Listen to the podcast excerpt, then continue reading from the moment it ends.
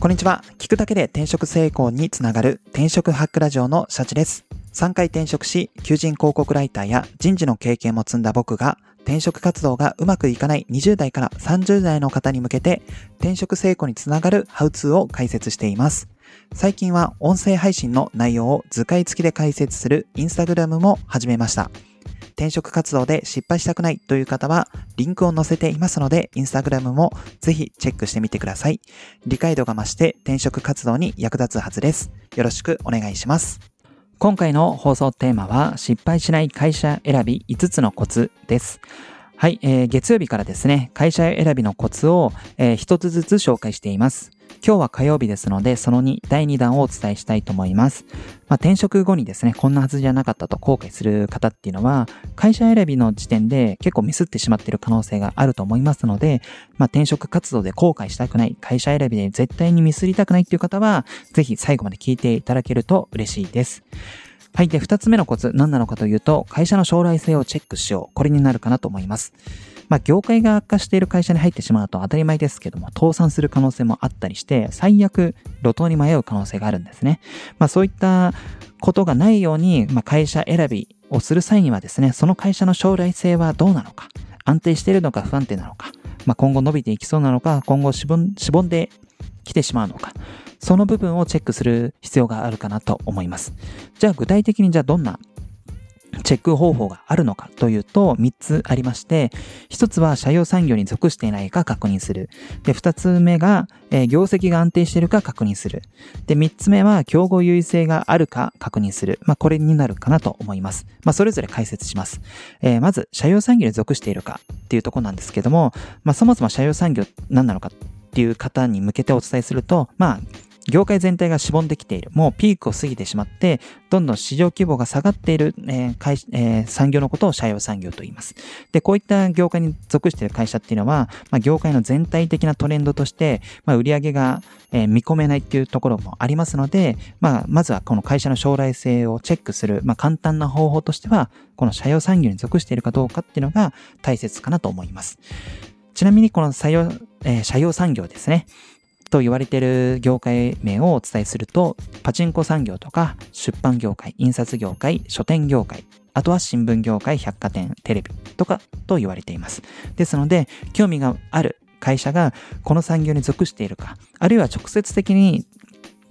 属していなかったとしても、そこと密接に関わる、えー、業界なのかどうかっていうのは判断した方が良いかなと思います。まあ、ちなみに、この帝国データバンクの業界天気っていうサイトがあるんですが、そこで各業界の動向っていうのがざっくりわかるようになっていて、まあ、天気予報な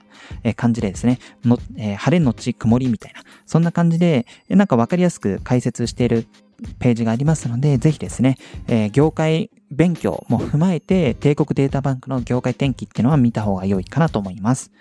はい。で、二つ目は、業績の推移は安定しているかっていうところで、そうですね。上場企業だったら、えー、各企業の IR 情報とか、指揮法なんかを見て、えー、株主向けで公開されている、まあ、何かこの業績の推移を、えー、示している資料がありますので、まあ、そこで、え業績を確認したりとか、まあ、その中で、なんでしょう。この業績が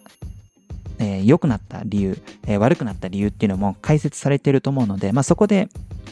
その会社がどういうビジネスをやっていて、今どんな風に戦略をしていて、それで今結果どうなってるのかっていうのが見えてきますので、まあ、そこでこの業績が安定しそうかどうかっていうのは見れるかなと思うので、ぜひですね、チェックしていただけると嬉しいかなと思います。で、中小企業とか、まあ、上場してない企業っていうのは、こういった IR 情報っていうのがない可能性もあるので、まあそういった時には、そうですね、えっ、ー、と、漢方とか、まあ企業のホームページで載せてるケースもあったりするんですね。株式会社の場合って決算広告を、え、義務付けられていますので、まあそういったところを探るっていうのが一つ手かなと思います。はい。で、3つ目、競合優位性はあるかっていうところなんですけれども、そもそもこの競合優先何っていう話からお伝えすると、まあ、商品やサービスが他社と比べて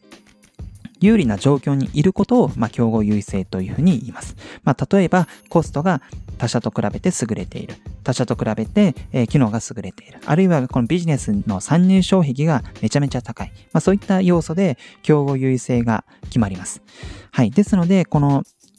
興味も持った会社の競合優勢があるのかないのかっていう観点もぜひチェックしてえー、した方が良いかなと思います。まあ、具体的にじゃあどんな風にチェックすれば良いのかっていうと、例えば扱ってる商材とかを、その募集企業との、と、えー、ライバルとなるような企業の、まあ、似たような商品を、まあ、比較して、どっちが価格が優れてるのかとか、まあ、それぞれ企業が歌ってる強みとか、まあ、そういったところを見て、実際にこのサービスとして強いのかどうか。で、まあ、サービスだけじゃなくて、まあ、営業力があるとか、まあ、そういったいろんな複合的な要因がありますので、まあ、そういった業界の何かニュースとかも、えー、見ながら、競合優勢があるのかないのかっていうのは確認した方が良いかなと思います。はい。で、ちなみに先ほどお伝えした3つの、えー、チェック方法なんですが、まあ、ネットである程度調べることもできるんですが、できれば、そうですね、面接で質問するのも良いかなと思っています。というのも、このまあネットで調べると限界があって、例えば中小企業だと、その参考になるような情報がそもそも存在しないっていうケースも往々にしてありますので、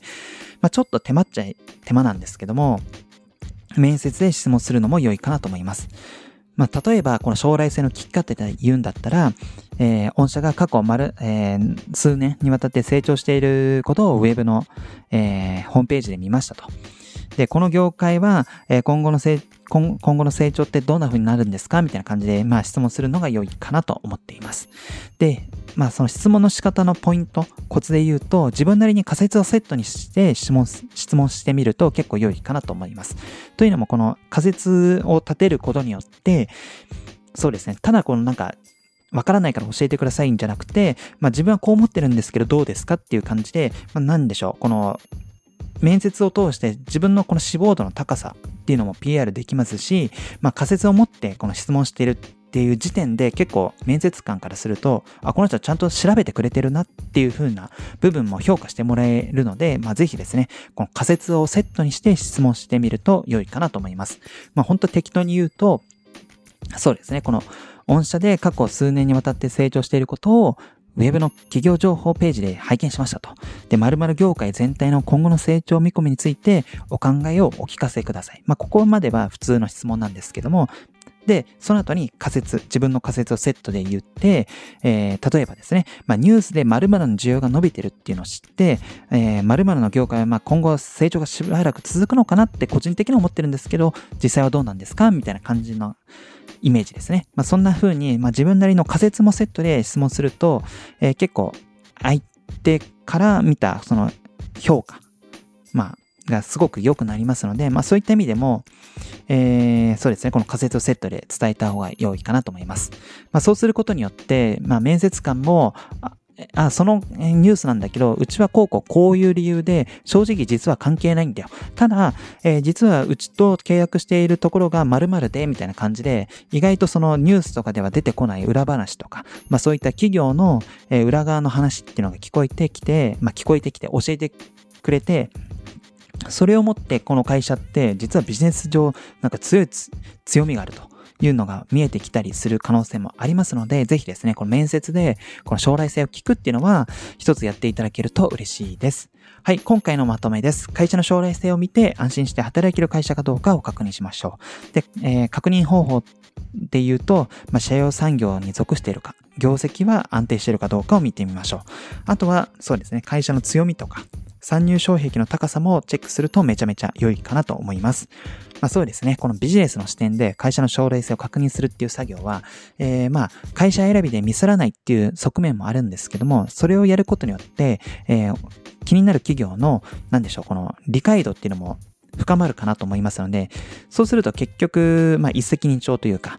なんか安定性も分かった。で、加えてその調査する上でこの会社の魅力が気づけたとか、この業界の魅力、可能性に気づけたとか、まあその逆もしっかりですね。まあそういったところでどんどんその自分の知見っていうのも増えてくるので、ぜひですね、このビジネスの視点で会社の将来性が大丈夫かどうかっていうのは確認してみると良いかなと思います。はい、本日の放送は以上となります。最後までご視聴いただきありがとうございます。あなたの転職活動の成功を祈りつつ、今日はこの辺でまた明日。